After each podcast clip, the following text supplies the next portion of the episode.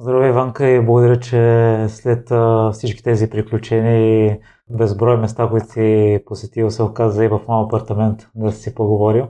Здравей, Миро, благодаря за поканата, за мен е удоволствие. Като малък и като студент, си говорихме в предварителния разговор, че не си очаква такова бъдеще. Ти се насочил към IT технологията, завършил си компютърно инженерство в Техническия университет. Защо се насочи на там? Към компютрите? Да. Защото тогава те бяха популярни, а и кое дете нали, не обича да си играе с компютри, но някакси се оказа, че не е, не е това моето поприще, макар че 7 години работих горе-долу в сферата. Моето е малко особено. Аз винаги съм бил добър по математика, но родителите ми решиха, че трябва да науча английски, пък и е езиковата гимназия английски в Пазарджик беше най-елитното училище, съответно влязах в английска езикова гимназия. За 5 години успяха да ми набият доста добър английски в главата и вместо да продължа с английски след това, аз кандидатствах с математика, влязах нали, инженер и така малко, малко лутано, лутания ми изглеждат моите неща. Но ти още след първото ти пътуване в планината осъзнаваш, че това е твоето, влюбваш се в нея и обичаш да пътуваш, но всички последващи пътувания според мен стали малко по на обстоятелствата, след като са те съкратили. По какъв начин прие това съкръщаване? Ами аз работех в една фирма 5 години, доста приятна атмосфера, всички, а, ние бяхме 20 на човека, всички така, като приятели от време на време излизахме заедно по кръчми, обаче стана кризата и решиха, че ще ни продадат. Ние бяхме българо-английска фирма, продадохме дяловете на една американска компания, която много голяма, продаваше се на борсата в Штатите с не знам колко ръст и в продължение на 6 месеца ни обясняваха, че имат много хубави планове за нас, светло бъдеще и след това казаха затваряме офиса в София. И на мен и на още няколко колеги включително ни предложиха да отидем в Чехия, тъй като само техния офис остана отворен. Аз лично поисках 50% увеличение на това, което те ми предлагаха, макар колегите, които да заминаха да се съгласиха на първоначалната оферта. Те пък се съгласиха а, на това увеличение, предложиха ми 50% отгоре, аз въпреки това казах, не, аз няма да дойда. И тогава реших да замина за Южна Америка. А, Южна Америка ми е детска мечта, още от книгите на Карма и там Майя Рид. И реших, че ако сега не замина, просто няма да има кога, защото аз не исках да отида за една или две седмици, пък кой ще ти даде толкова месеци отпуска по принцип. И ма, не знам колко. Година преди това се бяхме запознали с Татьяна, която сега ми е съпруга. Бяхме заедно от няма и половин година и някакси успях да убедя нея да си вземе 4 месеца на платен отпуск и да заминахме за Южна Америка и след това вече нищо не беше същото. Може би ситуацията около пандемията ни припомни, че нещата трябва да ги случваме може би веднага, защото не се знае дали в бъдеще ще имаме удобен момент и дали ще може скоро да ги направим. А так, какво би казал на хората да си каже това, което ти си казал при заминаването, ако не сега, то няма кога? Ами да, аз смятам, че ако човек види добра възможност, трябва да се възползва от нея. А, аз самият от доста отдавна вече не правя планове. При всяка а, свободна възможност пътуваме сега вече нали, само в България, но а, реално решаваме ден-два преди това и ако имаме свободно време, има така добро климатични условия, веднага решаваме и пътуваме, защото плановете са нещо много така, измамно. Аз вероятно съм един от малкото не много разочаровани хора тази година, просто защото така иначе нямах планове. Много хора имаха билети, отпуска запазена, но аз съветвам, ако имат възможност просто да се възползват и да свършат това, което са мечтали да направят. Но ти си достигнал до всички изводи с а, твоето провеждане на екскурзиите в момента, благодарение на първите такива. Ще започнем поетапно. А, на първото ти излизане в Гърция си разбрал, че организираните екскурзии не са за теб. Точно така. Това ми беше първото и единствено пътуване на организирана екскурзия. Не, че не ми хареса Гърция, но а, това да се движите 20 човека или там 30, не знам колко, постоянно заедно и ти казват, тук имаш 5 минути за снимка, тук сядаш и след това един час обядваш в ресторанта. Е, на мен не ми се стори подходящо и повече не съм ходил на организирана екскурзия. Така че това си беше полезен опит. На първото ти пътуване в Западна Европа, в Виена и Прага, пък си разбрал, че тя не е за теб. Така е, да. Там просто, не знам, аз съм а, повече привърженик на по-големия хаос, да го кажем. Западна Европа ми е много уредена.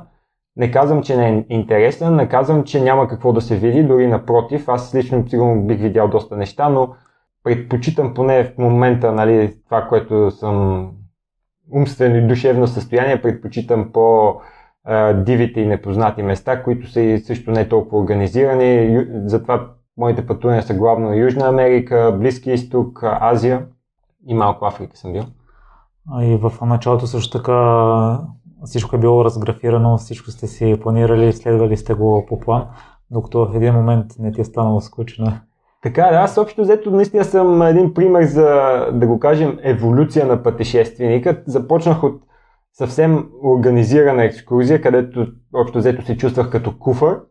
А следващата стъпка беше да си организираме ние сами екскурзии с един колега и приятел от фирмата, в която работех. Сядахме, набелязвахме тези неща, трябва да се видят, тук ще спим, всичко резервирахме още преди да сме заминали. Съответно, програмата винаги беше много натоварена беше само бързане, защото не оставаше време да, да наваксваме с нещата, които сме набелязали, пък вече имаме резервирани нощувки. И така се случи, то пак, ето, нещата сами се случват. Всичко, се, така, с него направихме много интересни пътувания с близ, тук близките ни съседни държави Македония, Сърбия, Албания, Косово, Черна гора, Босна. Но трябваше да ходим заедно в Марокко и той няма и месец преди да заминем, падна и щупи крак, съответно не можеше да дойде. А ние бяхме пет човека, но всичките имахме книжки, но единствено той беше желаящия да шофира. И съответно, когато той си щупи крак, ние казахме не, тогава няма да взимаме кола под найем, която бяхме резервирали, отказахме всичко, отказахме нощувки. И така стана, че нещата се наредиха от сам себе си, отиваме някъде, хващаме влака, стигаме другаде и си намираме място за спане. И тогава това ми хареса и повече не съм правил и това с резервациите. Ти спомена, че еволюираш, а предполагам, че е напълно стандартно за човек, обикалящ света, да се занимава с фотография и да описва приключенията си. Ти изпадеш, че първо откриеш фотографията и след това писането. По какъв начин се запали поне и реши да и се отдадеш? Ами да, не знам дали е стандартно, но със сигурност е доста често срещано явление. Когато всичко започна с това, че ходехме на някакви много интересни красиви места, които може би ето социалните мрежи може би тогава са подействали, защото искаш да ги споделиш. И тогава нямаше още смартфони, съответно си купих фотоапарат, но исках да е по-хубав, за да прави по-хубави снимки. И започнах да обикалям с него. След това вече а, установих, че когато моите пътувания станаха малко по-екстремни, има много интересни случки, които да се разкажат. И след, след, още след първото пътуване в Южна Америка направих няколко презентации хората имаше доста интерес, повторихме ги наново, обаче така, в даден момент реших, че може да започне да пиша, за да може хората да го видят постоянно. И така градираха нещата. Аз обичам много да чета, постоянно чета и съответно започнах и да пиша. Та, и тук имаше градация. Аз разгледах част от снимките ти и си личи, че имаш око по какъв начин след това се развива в фотографията, за да не е просто едни снимки с телефон, да са по-качествени такива и да може да си изхранваш прехраната и с това. Аз като цяло съм на мнение, че фотографията не е фотошоп, но определено трябва леко, нали, леки корекции да се нанасят на снимките. В последно време забелязвам, че наистина ако кача хубава снимка правена с фотоапарат и друга, на която съм сложил два филтъра на телефона, втората има пъти повече харесвания, но това в момента е модата. А, въпросът е, че за всичко друго, освен социалните мрежи, си трябва хубава техника с съответно, според мен, по-малко обработка. Много хора, като видят твой живот, предполагам, че могат да останат с грешна представа, че е лесно и едва ли не всеки може да живее като теб да обикаля. Какво мислиш, че се хареса на хората в първите ти презентации и след това в участията ти по телевизията, за да имаш това медийно участие, предполагам оттам да си натрупал също големи позитиви и интерес? Ами аз смятам, че това, което ме отличава от по-голяма част от пътуващите в България, е това, че аз съм екстремен тип а, пътешественик. Пътувам много на стоп, спя много на палатка а, и съответно попадам в много така интересни, понякога опасни ситуации, които, от които стават а, добри истории. Аз лично хора, които пътуват а, по този начин, а, в България познавам някои лично, някои не, но по-малко от десетина такива човека познавам в България и затова предполагам е по-големия интерес. Има една така много показателна история. Има една друга пътешественичка, която Лора, Лора Василева, която доста пътуваше, сега в последно време някак си изчезна. Но аз се знаех преди това от интернет и сме с приятелката ми при първото пътуване в Южна Америка в един хостел. И за 4 месеца не чухме българска реч, но точно в този хостел нещо си говорим и изведнъж до нас се обажда човек на български ние просто се втрещихме и се оказа, че това е Лора, която е на същото място, там се запознахме и общо взето тя беше единствената българка за 4 месеца в Южна Америка. И две години по-късно, когато отидох сам в Южна Америка, по принцип продължих нали, да пътувам на стоп, по принцип хората като ме вземат и аз малко една така стандартна шега, питат ме откъде си, аз казвам от България, вие сте, сигурно съм единствения българин, който си виждал. И един обаче младеж ми изненада, не, не, не, каза, аз виждах една, е, срещнах една друга българка. И аз, нали, определено бях изненадан, казах да не би да е Лора. Той, да, да, Лора. И, нали, сигурно остава впечатление, че аз познавам всички българи в България. Но да, малко сме хората. Вече споменава страха, казваш, че и ти също се страхуваш, но му се отдаваш по-малко. По какъв начин го постигаш това? Ами страха е нещо много полезно като емоция. А, то е нужно за да те съхрани. Ако не се страхуваш, а, нали, не, хората, които не се страхуват, не доживяват дълго в повечето случаи. А, но аз лично гледам на нещата по рационален начин дали наистина има повод да се страхувам. Примерно в Аржентина ми се случи, един младеж ме взе на стоп, вози ме и ме пита къде ще останеш като те свали. Аз казах ми ще си опъна палатката някъде. И той започна да ми обяснява колко е страшно Аржентина. Каза аз като пътувам в Мексико на почивка, имам две камери охранителни, имам не знам си каква система и отделно каня роднини да живеят вкъщи, за да не ме обърят и съответно нали, той му остава на някаква бензиностанция и няма никакъв проблем аз да си опъна там палатката. А, така че и никога не съм имал проблеми с това естество, никога никой не ме е закачал, не са ме обирали, но от друга страна, един от най-големия стрес ми беше при някакъв, веднъж ме взеха на стоп един моторист, аз бях с 30 кг багаж. Значи, това нещо тежи ужасно с две раници, една на гръб, една на гърдите отпред и трябваше да се хвана някакси не за дебелото му яки, докато той кара с над 100 км. Значи такъв ужас не съм изпитвал в живота си друг път. Тези, не знам, няма и 10 км ми се видяха като най-дългото време. И така че света, света страха е нещо много субективно. За всеки е различно, но според мен, ако не си склонен да направиш нещо въпреки страха си, просто няма да излезеш от зоната си на комфорт, няма да, няма да ти се случи нещо интересно. Ние се говорихме в предварителния разговор, че оптималният престой в чужбина за теб е 4-5 месеца. А в Колумбия ти се е струпал много, но към края. Какво правиш, ако ти се струпа много в началото или по средата и едва ли не се питаш дали си заслужава да продължиш? Ами да, да, има такива моменти. В Колумбия наистина там, не знам, може би самата ми нагласа на мен беше така, че вече си заминавам, вече бях купил а, самолетен билет за след около месец и знаех, че си заминавам и може би и заради това, но аз продължавам. Мисъл, същото, същото такъв тежък момент имах при това пътуване и в началото. Малко след като заминах, ние бяхме с приятелката ми, вече съпруга, заедно две години.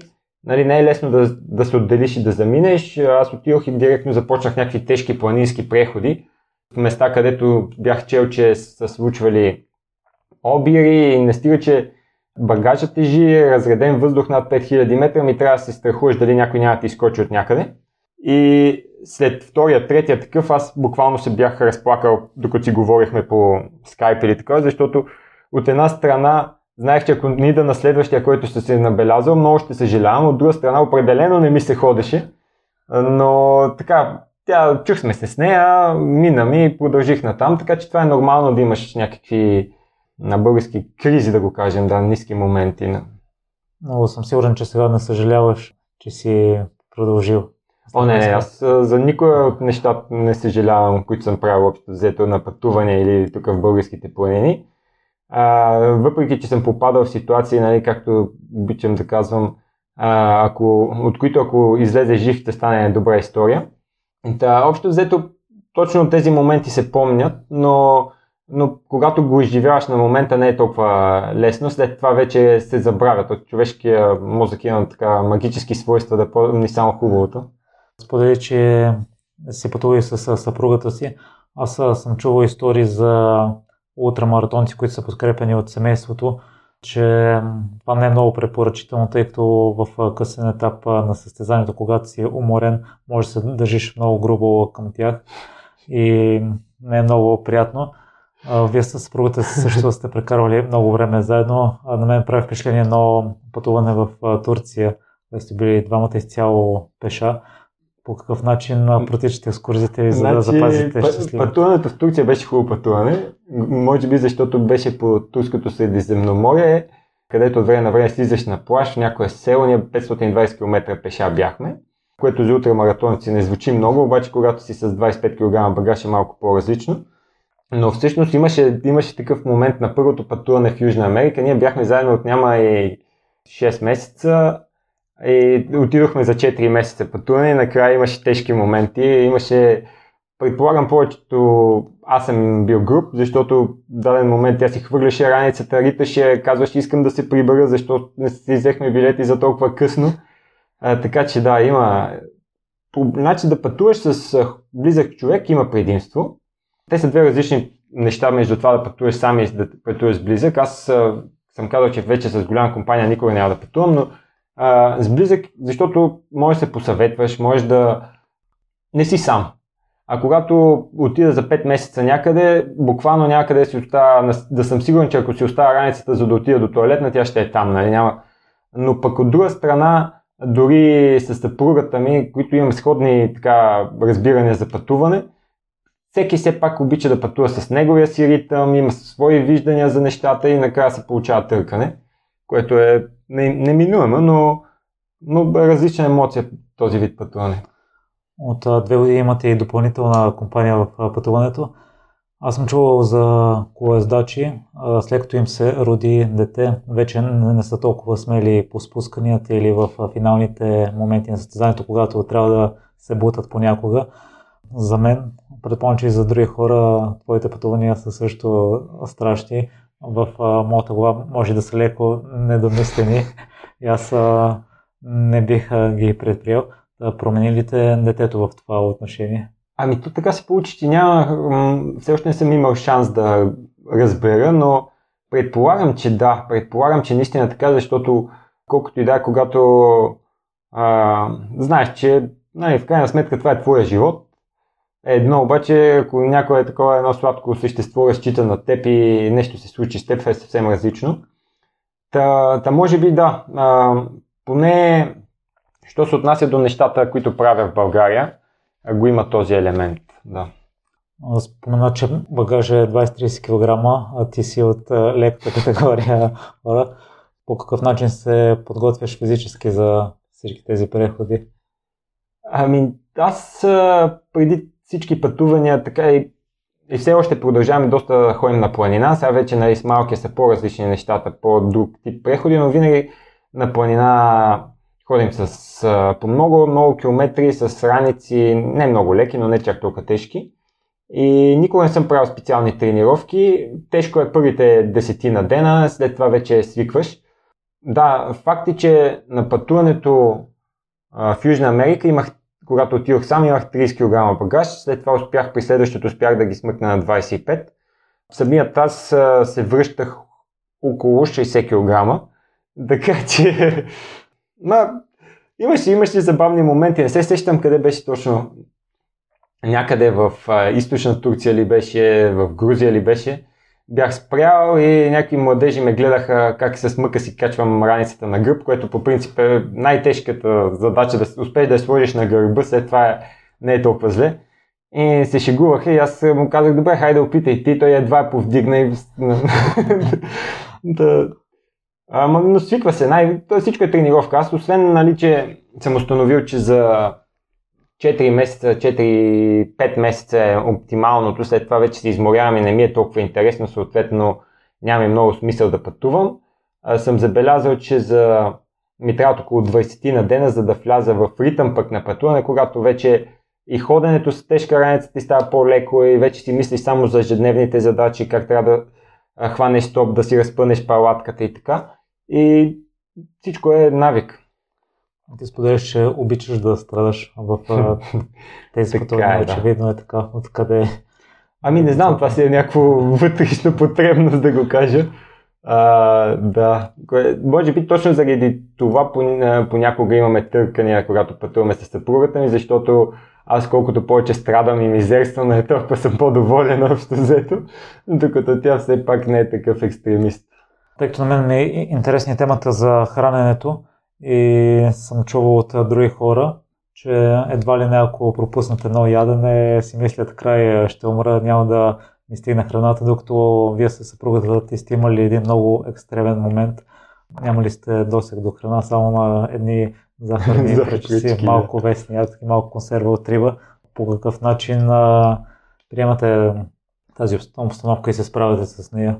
Ами, той има една така особеност, че при дълго пътуване ти си постоянно гладен. А, това е перманентно. Нас ни се е случвало да отидем в някой хостел, да си изготвим една тенджера, представи си сигурно 3-4 литра и да я изядем на едно ядене хората ни гледат, пък ние сме 50, тя 50, аз 60 кг.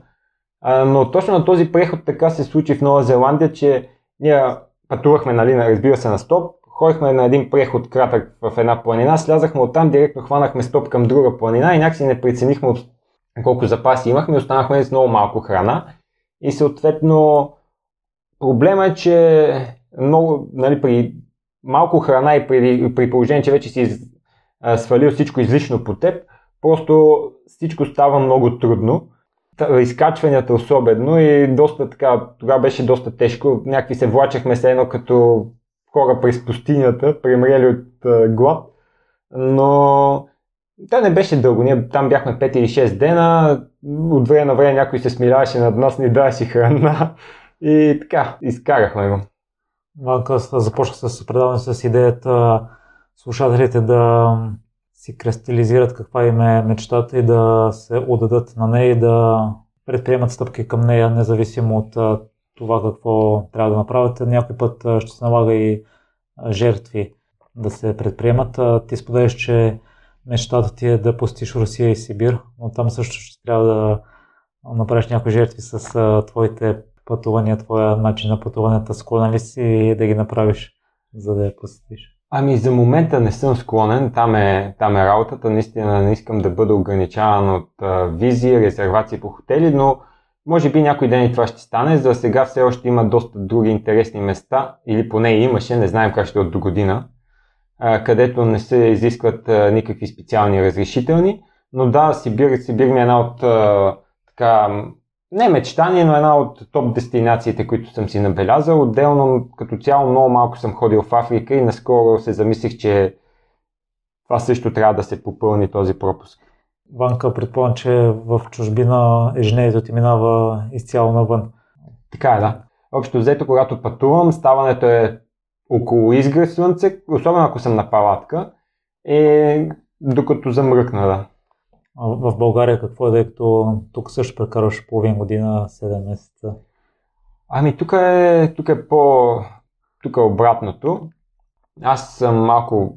И в това отношение съм екстремен човек. Аз мога 5 месеца да пътувам постоянно и после да си вляза вкъщи, едва ли на един месец да не изляза от къщи. Но и, и тук, ако много дълго се заседя вкъщи и не, не отида най-вече на планина, просто ставам изнервен, не, дори, дори изморен ставам. Интересно е, но ако не, не отида на висока планина, не знам дали заради червени кръвни сърца или какво е, но физически съм по-изморен, ако не се заредя на високо.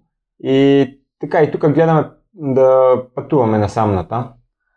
Въпреки всичките места, които си е посетил, споделяш, че все пак България най-ти харесва, най-я обичаш. Какво би казал на хората, които все още не са пътували в чужбина, но искат да отидат там с нагласта, че там е по-хубаво. Аз лично съм го правил, но на мен ми харесват по-комерциалните места и местата, на които има някаква вътрешна емоционална връзка с мен. И не знам дали се дължи на това или това, че като малък сме обиколили почти всички населени места в България. Аз като цяло не съм почитател на пътуването и не съм останал с много положителни емоции. От тогава и аз си предпочитам чужбината. Та, какво би казал на хората, които не оценяват красотата в България? Ами аз също бих пътувал и пътувам навън много, защото ми е интересно. Аз съм от типа хора, ако знам, че на едно място е не много хубаво, но не съм ходила на друго, знам, че е супер готино, обаче съм ходил, бих избрал първото. Така че затова пътуваме и по, на света, но а, в същото време в България има толкова а, разнообразни забележителности за всеки има какво да види. Аз в България, всъщност в началото започнах от България да обикалям и все още а, после мога да ти покажа картата на телефона ми на набелязаните места с стотици, така че дори сигурно само с тях да останат ще ми трябват а, десетки години за да ги обиколя. Просто някакси на мен ми прави впечатление, може да е чисто родолюбие, но наистина такова разнообразие на така площ никъде не съм срещал. И аз мога да потвърдя от начина на живота, това, което съм видял като турист, че в България не е толкова зле, колкото хората си мислят.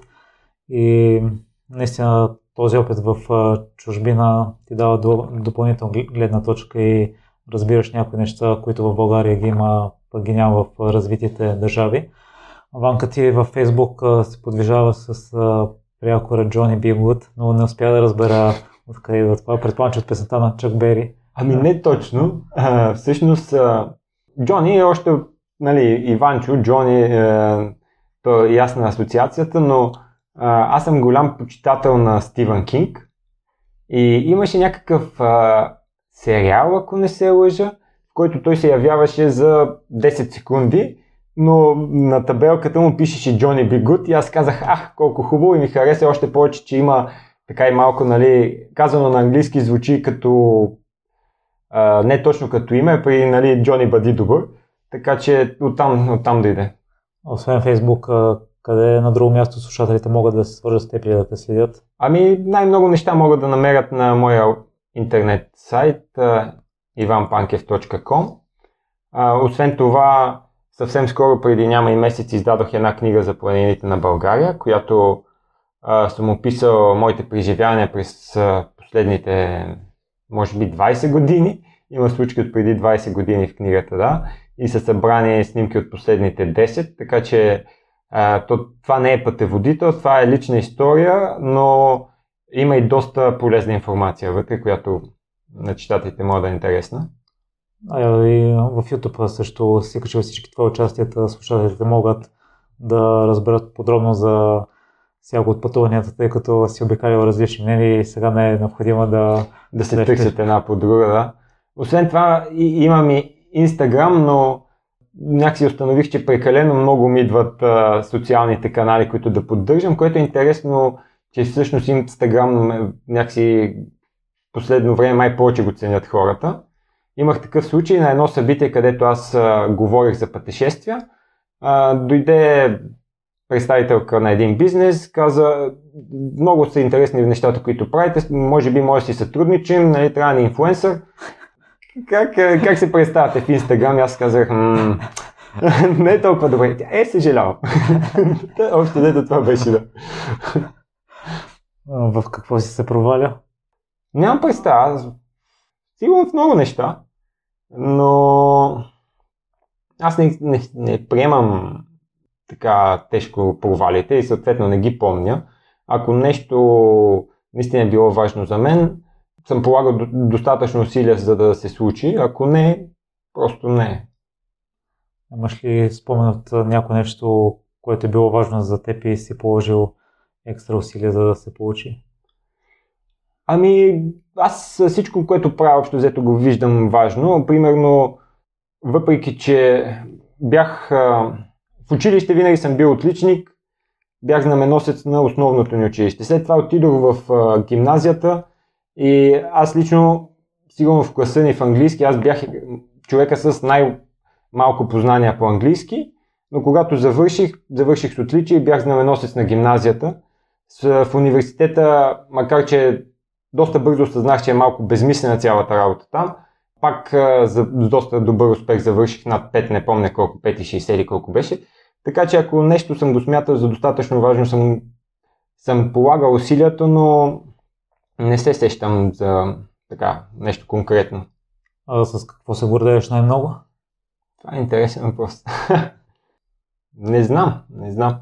Може би, че имам а, смелостта да правя неща, които, които са на мен са ми приятни, които масата от хората смятат леко за луди, но пък им се възхищават, включително моя баща, той при всяко пътуване, true story, както се казва, от време понякога ми е казал, ти си ненормален, обаче след това отива при свои приятели и започва да разказва, ама сина ми сега беше 5 месеца в Южна Америка, вето какво е видял, какво е правил.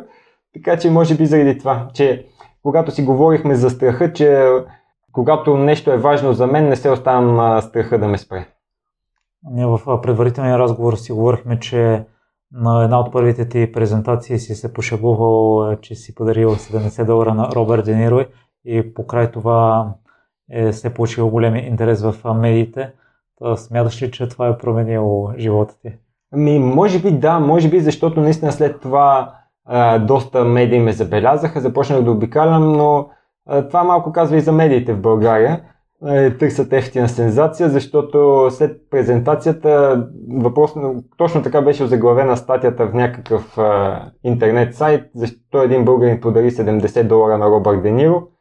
Съответно беше видяно от 15 или там 20 хиляди пъти и след като ме поканиха в една медия, започнаха всяка следваща да ме кани. И така, така се дигна малко шум, макар че чисто финансово или нещо така не съм имал изгода от цялата тази работа. А, може би, може да се каже, че книгата ми е следствие от а, вече моята така малко популярност, защото всъщност издателството се свърза с мен, а не съм се свързал аз с издателството да издавам книгата. Това е много интересно как едно изречение може да промени живота ти. Аз си спомням това изречение в моя живот е защо обиколката на Франция започва от Лондон. Баща ми го зададе през 2007 година, аз до тогава въобще не се интересувах от колезнето и с а, течение на времето любовта ми се появи към този спорт именно от а, това изречение. Та, не се знае. Да, много интересно. Да, Та, все пак, слушал ли си песента на Чак Бери? Джон да, да, слушал съм, да, разбира се, съм слушал. Да, да аз си направих труда, тъй като я бях чул преди това и песента завършва именно така, че може би един ден на, на в Америка, ако имаш участие вечерта, името ти е отпред пред бари и свети. Mm-hmm. И пожелавам ти един ден на името да е изписано и да пише, че ще имаш шоу до вечера, като ти вече си изпълнил тази част от песента, тъй като вече си имал различни участия по а, медиите с презентацията ти. Пожелавам много щастие на теб и семейството ти и вече тримата да откриете новите дестинации в Африка и в Русия и Сибир един ден, когато мерките са различни и удовлетворяват а, желанията ви за пътуване. Сърдечно ти благодаря. Благодаря ти, че остана до края. Ако този епизод е вдъхновил, изпрати го на трима приятели. А ако искаш да споделиш мнението си с мен или да ми дадеш препоръка, пиши ми във Facebook страницата на Нефилмерийните подкаст. Усмихната ден ти желая!